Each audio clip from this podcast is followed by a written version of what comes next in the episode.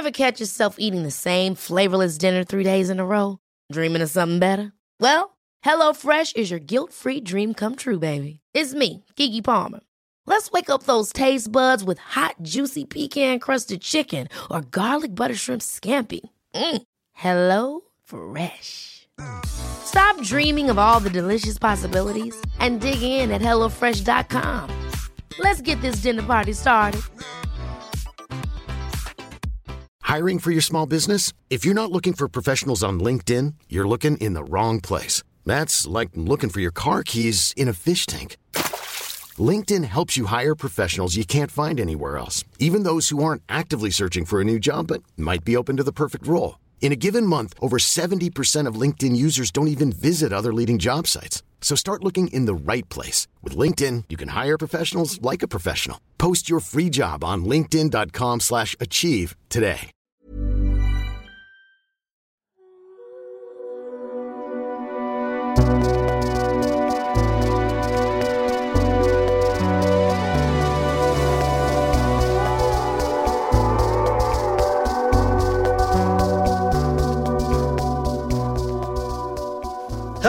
And welcome to Book Off, a literary podcast with a difference. I'm Joe Haddow, and it's my pleasure to welcome to the studio today two brilliant writers with a wealth of knowledge and experience between them both. Former editor of Thames News turned international best-selling author Bernard Cornwell, welcome to you. Thank you, Joe. And former leader of the Lib Dems, a politician, diplomat, and author as well, Paddy Ashdown. Hello to you. Nice to be with you. Wonderful to have you both here. Uh, you've been sort of running in and out of each other's schedules today, I think. Yeah, we bumped into each other three times already. I said to him, "Let's start talking." But at least so far we've been interviewed about our own books. I once sat down in a studio like this and somebody came on from the line live from, from Edinburgh and began to ask me about my book. And then I realized that she thought I was someone entirely different. Um, I, I was. Go- I know that that feeling very well. I was going through Waterloo Station the other day. A little man came up to me and said, "Here," he said, "Here, didn't you used to be Paddy Ashdown?" I love that quote, yeah. um, well, it's great to have you both here, as I said, and uh, we're going to talk about your brand new books, which are both out now. And uh, Bernard, you're, you're an Essex boy, by I am, yes. Yeah, I was born in London but raised in Essex. And you're, is it nice to be back? Because you spend most of your time in America now. Well, I live in America now, and, and uh, yeah, it's always nice to come back. I mean, Judy and I come back every a couple of times a year. It's always it's always good to be back. And how are the boats? The boats are wonderful. Good. I, I hauled I hauled the sailboat out yesterday, which is very sad. It means the end of the season. But by the time I get back, it's going. You know, the weather will be pretty nasty up in Cape Cod. Mm. so you're on the west coast, east coast. We're on the east coast in Cape Cod. Oh, um, very nice. Uh, we sail in Nantucket Sound, and it's quite Oh, wonderful. I bet it is. Chesapeake Bay. I always wanted to sail, sail in Chesapeake Bay. You a sailor, Paddy? Well, you know, I, I, I spent a rather large portion of my life as a young soldier in the Special Boat Service, but that was uh, we, we, were not, wouldn't been allowed to use sail power. We had to we had to do it with we had to do it with paddles in the middle know, of the with night. the defence cuts, you may be. yes, absolutely. Well, yes. Uh, although um, we were able to have navies then, but we also thought it was good to go around in canoes. But uh, it's not quite the same thing paddling around in a place you shouldn't really be in the middle of the night. That might, there we go. So, would you call that sailing? I think I've probably had enough of the sea for the moment. Bernard, I could have, I, I, I said there at the beginning, you know, international best-selling author. I could also add actor to your credits now because of this uh, a cameo that you're making uh, in the Netflix series, which I just read about of The Last Kingdom. Could you tell us a little bit about that? Well, yeah, they, they asked me if I wanted to appear in a cameo, and I spent an hour and a half in makeup and had hair extensions and look absolutely dreadful. It was sort of like going back to the 60s. And, and, and then they murdered me. Um, so it was actually it was thoroughly enjoyable. But in fact, I spend my summers on stage in a summer stock theatre in Massachusetts, and this year I played Jaques in As You Like It and Geronte and Scapino, and uh, every summer I um, tread the boards. Do you? I didn't know that. Yeah, I didn't know that. Oh That's wow! So when we were quoting Shakespeare earlier for our mic test, that's that's been fresh on your mind then. It was fresh on my mind. I was delivering it night after night. Yes. I, I, I only appeared twice uh, in the school play. And once I was a wordless monk in the ascent of F6. And I did so well that the next time they gave me a soldier in Macbeth who had one line, which was, I can remember, I'll never forget it, sound the alarums without. That is the extent of my. yes, but then you were in Parliament for a long time. So. yeah, well, he didn't read across, but there you go. Is there a Shakespeare character you'd want to play if you could? Oh, I think Falstaff. He must have been such mm. fun. I'd love to have been Falstaff. And you, Bernard? I played Prospero two years ago, and I don't think I'll ever have a better part. It was Oh, I can see you as Prospero. And the costume mean- was to die for. Inside, I have to tell you, there's a Henry V trying to get out, but it yeah, managed to. Not sure it's going to make it. okay, um, let's talk about your latest books, if we may, because um, they've both been published now. And Bernard, if we talk about War of the Wolf first, this is your 11th novel in the Last Kingdom series, I believe. Yes, it is. Um, and uh, follows, you, you thought about that then, follows on from some pretty explosive events in The Flame Bearer. So could you just tell us a little bit about the story continuation here? Well, the, the a lot of historical novels have a big story and a little story. I mean, the big story in Gone with the Wind is the Civil War. The little story is Can Scarlet save Tara? And what you do is you flip them. You put the little story in the foreground. Well, the big story of these books is the making of England, because I've always found it odd that that we English. You know, we listen to Vera Lynn singing "There'll Always Be in England," and we assume there always was in England. Well, there wasn't. If you'd been born in the year 900, and someone said England to you, you'd look at them as though they were mad. You didn't know what it meant. But 40 years later, it existed, and it's existed ever since. And I think that story of how our country came into being is worth telling and is worth knowing. Um, but my job is not to be an historian, it's to be a storyteller. So the little story is the story of my hero, Uhtred, who's in the foreground and often behaves quite badly. Do you think indeed. France always existed? Do you think they had to invent France as well? I sort of think France was always there. No, but I don't write France. tragedies. Very good. But, but it's a fair point. I mean, it's true of Britain, what you describe. It's true of Germany up to Bismarck. It's true of Italy up to Garibaldi. So probably most nations started as sort of inchoate collections of states that were made by heroes, and the, hmm. or uh, first made by heroes. But France, you're not sure? I just don't think so. I mean, sort of Charles Charlemagne seems to have been there always, really, wasn't he? And, Yeah, and, yeah. and no, I, I sort of can't imagine. I just can't imagine bits of France without France. Really. I, s- no, hang on. Though, but of course, there was Burgundy and the King, wasn't there? That's so right, yeah, it was divided in two for a bit. Yeah. Well, and Gascony was separate for a long And time. Gascony belonged Normandy, to- I mean, when when Normandy No, you're right. Okay, I'm being proved wrong. I want to get off this. I'm hoisting the white flag uh, at this stage immediately. Because I, t- besides, that was only the case when it was owned. Bit, bits of it were owned by England, so that was, was all right. I don't Well, should we get on to Germany then? Because that's more your area, Paddy, especially Hmm. with this new book, Nine, that you've just published, which is based on newly released files. It's not actually, the, but the story's always been there. By the way, Ben and I are completely different. I, I can't make up stories. I can tell stories if they're given to me. So that's what makes me a historian, I suppose, if I could um, credit myself with such an elegant title. So I, I write histories. They're properly sourced, um, and they're usually about this central question that I've always been fascinated by: is how do people behave in war? How do they decide whether to be a traitor or a, or a, or a, or a hero? And this is this par excellence.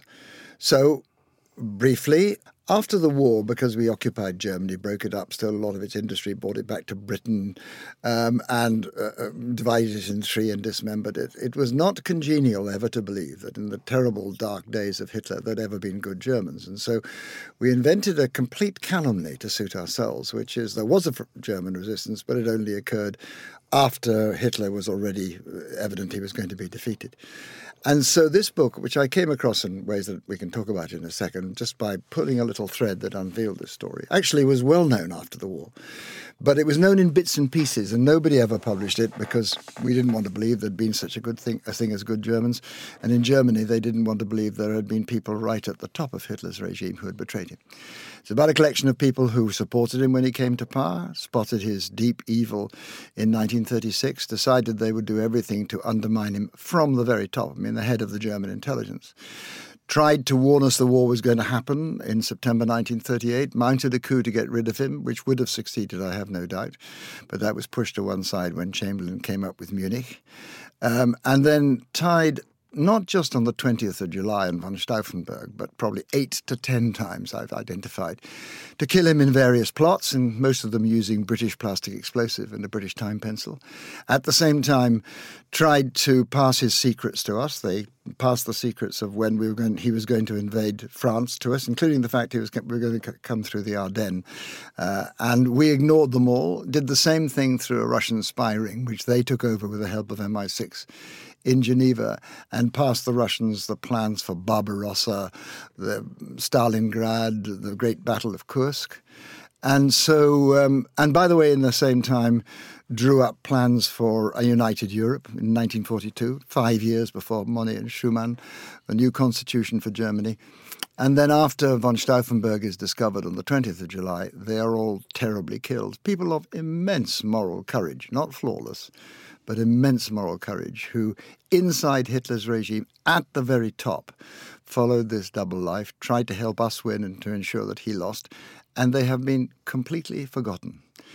Except for one man who we do know about, Dietrich Bonhoeffer, the great um, theologian, who was a member of the Abwehr, part of the group that did this, killed, hung with um, at Plötzensee prison Celebrated, memorialized three months after the end of the war, and a full um, church congregation in the Trinity Church off the Brompton Road, heavily excoriated by several British newspapers, not excluding, I suppose, the Daily Mail, for daring to celebrate the life of a German. Um, and then today is one of the ten modern martyrs uh, whose statues stand above the West Door in Westminster Abbey, celebrating this extraordinary nobleman. So this is a story that's been hidden which ought to, ought to alter our view. It's part of the history of the Second World War and gives us an indication that even in most terrible times, people of supreme moral courage, not flawless, but supreme moral courage, will still fight against great evil. Gosh, wow. I mean, it's, there's just so much to go at there, isn't there? And mm. I suppose I want I want to learn about, a bit about how you came to it and, why you wanted ah, to well, explore. there you are. You see, I, I really envy Bernard because I think his stories come from within his mind and he's able to create them. I once tried to write a novel. It's not really a novel, it was a thriller based on a bit of my past life. And my, my agent looked me in the eye and said, Paddy, you can't do this. Stick, stick to history where you're given the story. So I've written my last book. This one's my 10th. At the end of my ninth book just been produced. I'm sitting in London City Airport, twiddling my thumbs, looking through a website. I find a website saying British spies. Oh, that's interesting. So I go on it, discover slightly to my surprise that I'm one of them. I'm mislisted on the website. I had to, at this stage, I had to eat the person who wrote the website. but also there was a British spy called Halina Szymanska, and she was a Polish lady who the head of the German intelligence found in the middle of the carnage in Poland, took to Berlin to save her and her children took in a sealed train over the border into Switzerland, where she was safe and installed in a house in Bern, not three quarters of a mile from the British legation, knowing perfectly well that she'd become a Polish spy and then a British spy, and she is indeed recruited by MI6. And he then visits her in Bern, disguised and under false paper. This is the head of the German intelligence, and uses her as a direct link to the head of MI6, along which corridor he passes all this information. And I thought, heavens, that's an interesting story. Yeah. And the moment I pulled on the thread, I discovered this whole great right, plot right. that begins in 1936, um, warns us specifically that Hitler's going to take Sudetenland, sets up a plot to kill him actually that day, which is supported by all the German generals in Berlin in 1938, supported by the head of the police in Berlin in 1938, the head of the Abwehr, the German intelligence, the Foreign Office, and then uh, up pops Chamberlain, has Munich, and we give Sudetenland away to Hitler without firing a shot, and then continues right through the war. And um, so this extraordinary story that isn't quite hidden but it's just been forgotten, really, mm. um, for 50 years yeah. about the alternative version or piece of complementary information about the history of the Second World War. Well, let's ask Bernard then where the stories do come from. Then you found a little thread there and you yeah, pulled out. He's clever. They're in his head. And he doesn't have to do that. well, they're not entirely in my head. Um, I'd always been fascinated by Anglo-Saxon England and fascinated by by the story of how England began. But then when I was in my late 50s, I met my real father for the first time. I'd carelessly lost him. and uh, he was living in British Columbia. Uh, but he came from a family that is in York, still in Yorkshire. They're called the Oughtred family. And once I got to know him, he showed me the family tree. And the family tree goes all the way back to Ida the Flame Bearer in, in the 7th century. But they had been the lords of Bebbanburg, which is now Bamburgh Castle. And it just so happened I knew Bamburgh quite well and, and loved it. And, and we'd twice taken um, holidays in Bamburgh, renting a little cottage there because we loved the area so much. I mean, and I thought, this is very odd because I knew that it was a Danish kingdom, Northumbria. And yet, this family of a Saxon family or Angle family had managed to hold on to their land. And I thought, how the hell did that happen? Uh, now, almost certainly it's because they, they cooperated. But I thought there's a story there. So that story began really for me discovering that I had an ancestor who'd been alive in and. Isn't your hero called Uhtred as well? Hmm? Isn't your hero called Yeah, he's called Uhtred. Uhtred. And, and the name somehow simply transmuted into Uhtred. And, and the family is still there. They lost um, Bamburgh in 1016 through treachery. And I met the present owner, who's a most charming man, um, I don't know, a few years ago. And I said to him, look, this, this, this castle was stolen from us. Uh, and if you had a shred of decency. Uh, he said, just hang on a minute. He said, let me show you the heating bills. I said, it's okay. it's okay. The castle is yours. Hold on to it. I'll leave it. yes. But, but uh, um, wanting to tell the story of the making of England is, is obviously very ambitious, but you need a vehicle. And the vehicle is my this ancestor who existed. But I mean, everything I say about him, I make up. I mean, he's impossibly heroic. But isn't that interesting? The story lies in the counterintuitive piece of information that you know here was a Saxon family that survived. Yes, that survived. And for me, the story survived exactly the same way. Here's the strange thing of a group of people who survived against Hitler in the background, and that's where the story lies. The counterintuitive the that contains the. Ready to pop the question? The jewelers at BlueNile.com have got sparkle down to a science with beautiful lab-grown diamonds worthy of your most brilliant moments. Their lab grown diamonds are independently graded and guaranteed identical to natural diamonds, and they're ready to ship to your door. Go to Bluenile.com and use promo code LISTEN to get $50 off your purchase of $500 or more. That's code LISTEN at Bluenile.com for $50 off. Bluenile.com code LISTEN. Hold up. What was that? Boring. No flavor. That was as bad as those leftovers you ate all week. Keke Palmer here, and it's time to say hello to something fresh and guilt-free. Hello Fresh. Jazz up dinner with pecan-crusted chicken or garlic butter shrimp scampi. Now that's music to my mouth. Hello Fresh. Let's get this dinner party started. Discover all the delicious possibilities at hellofresh.com. Hiring for your small business? If you're not looking for professionals on LinkedIn, you're looking in the wrong place. That's like looking for your car keys in a fish tank. LinkedIn helps you hire professionals you can't find anywhere else, even those who aren't actively searching for a new job but might be open to the perfect role. In a given month, over 70% of LinkedIn users don't even visit other leading job sites. So start looking in the right place. With LinkedIn, you can hire professionals like a professional. Post your free job on linkedin.com slash achieve today. I know it's an obvious thing to say, but it's it's so wonderful that you're both evidently just just so passionate about history and you're both very mm. fond of it. I can see, you know, when you're talking about that and the the need to learn, to look back and to find things out. And that's obviously inf- that's influenced both your careers and your writing, I would say. I think it was Churchill who said that no politician should be allowed anywhere near power unless they'd studied history. And by the way, I think almost none, perhaps with the exception of Boris, but he's an exception for everything, um, has studied. And at present, they don't read books. They don't read, never history. They don't read books.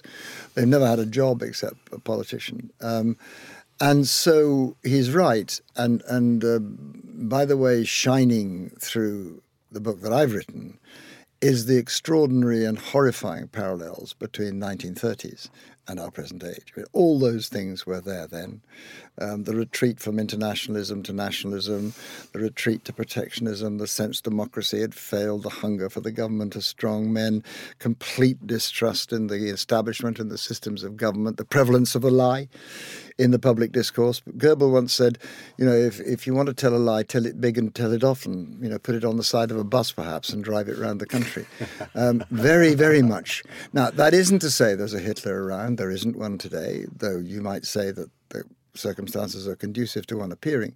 And secondly, you know, our democratic structures are much stronger than the old Weimar Republic. But the nature of the age was horribly like our own. And does politics inform historical fiction, Bernard? Even though you're writing about a long time ago, are you also thinking about People the draw politics of today? parallels. I mean, simply because uh, the Saxons are immigrants. Um, and and they are gradually making a kingdom which takes in Danes and Norsemen, and and I get a lot of comments from people saying you're you're actually trying to write something about today's Britain, which is not true. I'm really not. I mean, I think that the, the truth is is that things don't change. I mean, as Paddy just said, I mean, in the 1930s, uh, you can read them into today. And plainly, some of what I'm writing about does ring a bell because people tell me it does, uh, although it's certainly not part of my purpose at all. And as I haven't lived in England for 40 years, I don't really feel qualified to um, express a view. How is it looking at the UK from afar over there in America? We've got our own problems. and trust me, we do. And he hasn't read any books either, and he No, he never hasn't. will. I mean, this is the frightening thing. Um, and uh, By the way, here's a thought for Bernard, uh, just drawing the parallel, that Hitler, the first support for Hitler came from the dispossessed working populations after the Depression in the Ruhrgebiet, the Ruhr Valley.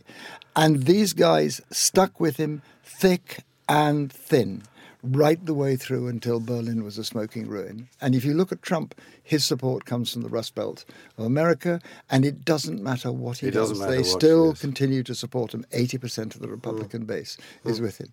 And so, in many ways, somebody said to me in the State Department the other day when I was in Washington, I said, Are you going to impeach him? He said, No, that would just be seen to be a conspiracy of the deep state.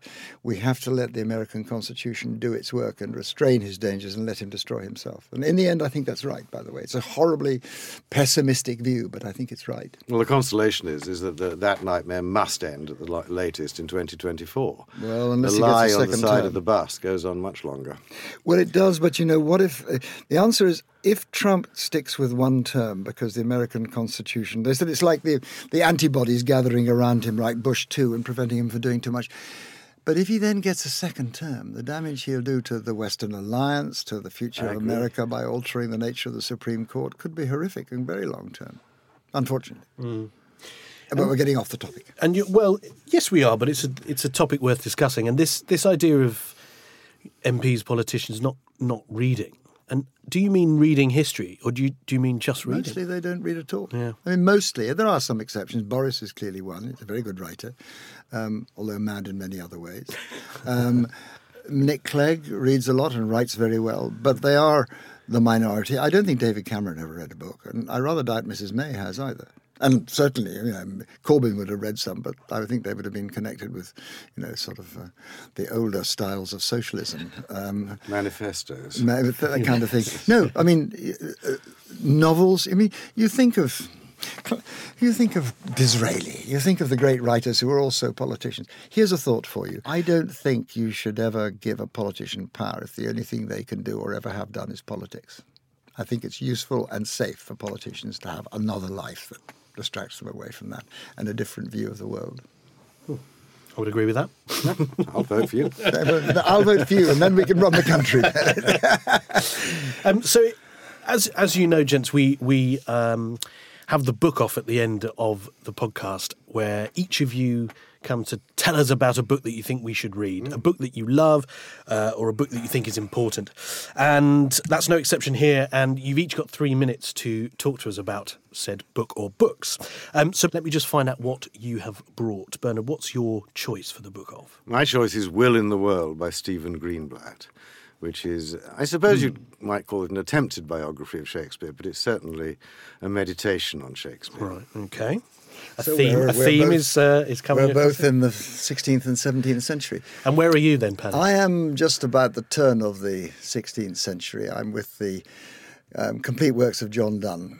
Um, as a young soldier fighting in the little funny little war we fought in Borneo in the 1960s, my wife gave me a copy of a leather-bound copy of the poems of John Donne, which I carried with me everywhere until a term, termites ate it.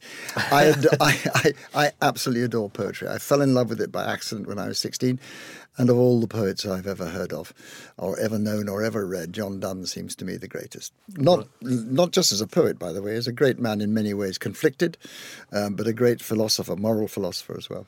Paddy, you get to choose whether you go first or second. I think I go second. If you And give me the choice. Absolutely. And Bernard, you get to choose whether you get honked or you get rung out when your time comes up. Honked. You're going to be honked. Okay. Which means I'm I'm wrung out. Is that right? You're right? going to be wrong. Yes. so you don't have to use your three minutes if you don't want it, but it will go quickly. It always does.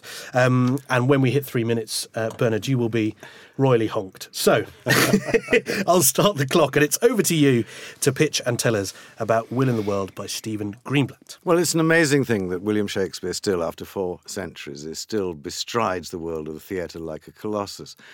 And we'd like to know a lot more about him. I mean, we actually do know quite a lot, but the problem is that much of what we do know makes him sound like a most unpleasant, grasping businessman. We have his law cases where he sued for money that was owed him. Uh, we have the, the fact that he was sued for not paying his taxes. In other words, we have a lot of a lot of material that doesn't make him sound very nice. None of it explains how this man wrote so many masterpieces, some of the greatest poetry in all of our history and the greatest plays ever. What Stephen Greenblatt does, he doesn't try and fill in the gaps. He knows there are gaps. Instead, he tries to recreate Shakespeare's world. He's done an immense amount of research. This is where he lived. This is what he saw. This is who he met. This is what he heard. These are the plays he might have seen. There's a wonderful moment in the book where he just imagines that perhaps Shakespeare, when he first came to London, went to see Tamerlane, the play by Christopher Marlowe, and he, through his head would have gone, I'm no longer in Stratford. I'm seeing the best professional theatre. And in many ways, the book is also about the birth of the professional theatre in London. The very first playhouse was built in 1574. Within 10 years, Shakespeare is there. Within another 10, he's absolutely ruling that world, he and Ben Jonson. And the book is quite brilliant about Shakespeare's world. And when you come out of the book, at the end of the book, you have a great, much greater understanding of who Shakespeare was, why he wrote, and indeed why he wrote so brilliantly. And I haven't used my three minutes, No, you haven't. But I'm ending there. That's wow. No, you haven't. But that is that was a succinct and rather fabulous pitch, wasn't it? I honk you out anyway. Um, goodness me, no, you were you were under two minutes there, Bernard. Fantastic. And uh, well, that- that's uh, that's a pretty pretty solid start, I'd say. Paddy, how you feeling? Yeah, listen, I, I will concede to my enemy, my competition here, that Shakespeare may have been a better dramatist than Donne, on the grounds that Donne wrote no no plays whatsoever. But when it comes to poetry, there's just no matching it. I mean, Shakespeare's so sort of sort of prissy, prissy. You know, he said this thing: "Let us not to the marriage of true love admit impediments." Ridiculous. Whereas you get John Donne, he says, "For God's sake, hold your tongue and let me Are love." these his three minutes? Yes, they are my three It- minutes. it- it started, Uh, yeah. Exactly. You know, and, and so Shakespeare says, Shall I compare thee to a summer's day? John Donne says, I wonder by my troth what thou and I did before we loved. Were we not weaned till then? But sucked on country pleasures childishly. I mean, that's a poet. So here is a man, if you don't love poetry, you should give up on life. Here is a man who has been a great poet, a passionate poet, but also a man of confliction. He started off as a Catholic, a very important, a very deeply believing Catholic. He ended up as the Dean of St. Paul's, having shifted to Protestantism, and he wrote some absolutely outstanding um, sermons, and he wrote one poem which has been, and this is my final word, has been the motto of my life. And it goes like this Upon a huge hill, cragged and steep, truth stands, and he who would find him about must, and about must go. I mean, what a brilliant idea that truth is something you cannot be delivered to. You must go out there and find it. And what that hill resisteth, win so that in thy. I can't remember, but I could nearly do it. Um, I have about, I suppose, 30 of his poems imperfectly, as you've now discovered in my head. This is a man to live a life by. Wow. Another very short and brilliant pitch there, though. You both both took the uh, less is more route there. I think. I which think is that's probably, true. Which is One quite. thing I love in John Donne, I mean, that the poem you began to quote, which I couldn't remember either, is that the greatest justification ever for when you know you, you fall in love and they accuse you of having had other girlfriends before, if Yeah. not wives before. If ever any beauty I did see, mm. which I desired and got, 'twas but a dream, Dream of, of thee. thee. I mean, the other one I adore. You and I are getting the other one I adore is when he's lying in bed with his mistress and said, "Busy old fool, unruly son, why dost thou thus through curtains and through windows fall? Um, peep, peep on us." I'm not going to disagree about John Donne. I'm a No, as a poet, fan, I but- think he was outstanding. but this unique thing, I mean, his, his sermons are great too. Mm. They really are. Well, this is this is very interesting, and and And the John Donne, Anne Donne, Undone? Well, my wife is a, spe- spelled uh, D O double N E, and she pretends it's Don, but it's not. It's done, and that's how we know it. Written up on he was he was he was put in the Tower of London because he married without permission of the Queen, and he wrote up on the note. He carved. It's still there to be seen. I think he carved the, the little poem. John Donne, Anne Donne, and was his wife. Undone. and that's still there, is it? Still there. Wow. Um, well, I think I think they both sound like fabulous books, and this is always the dilemma I have when I get here. Obviously, uh, looking you both in the face. Um, I am really intrigued, Bernard, by the Stephen Greenblatt book. I feel like I need to know a bit more about this character Shakespeare because we all, a lot of us know his plays, we know his work, but the actual man himself, I think, is is probably worth finding a little bit more about, and the time and where he came from.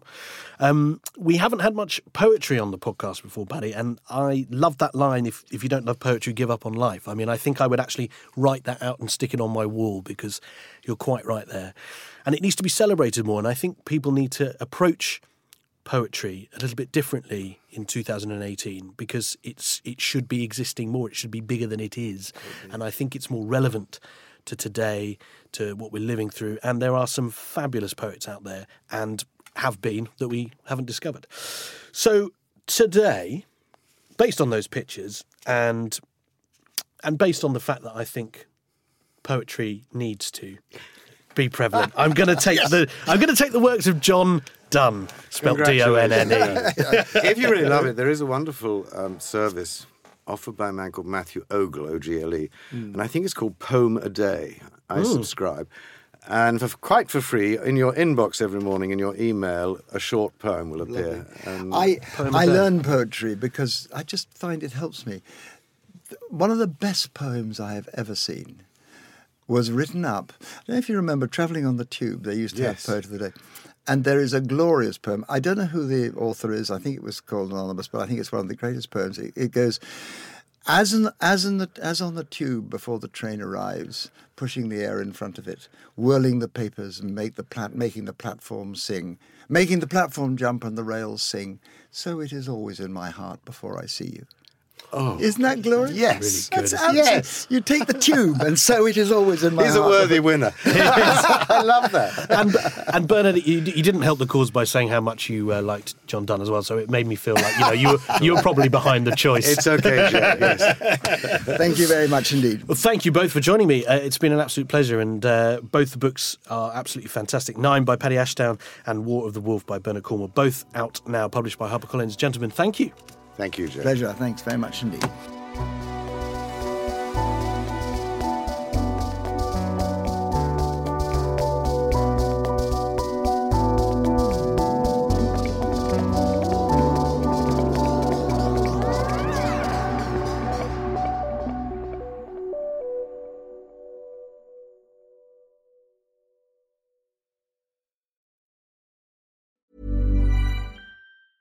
Ever catch yourself eating the same flavorless dinner three days in a row?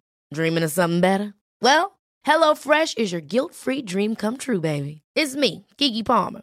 Let's wake up those taste buds with hot, juicy pecan crusted chicken or garlic butter shrimp scampi. Mm. Hello Fresh. Stop dreaming of all the delicious possibilities and dig in at HelloFresh.com. Let's get this dinner party started. This is the story of the one.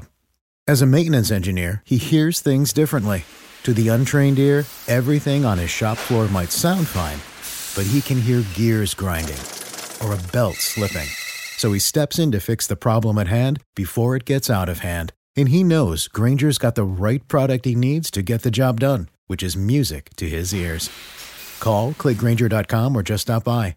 Grainger, for the ones who get it done.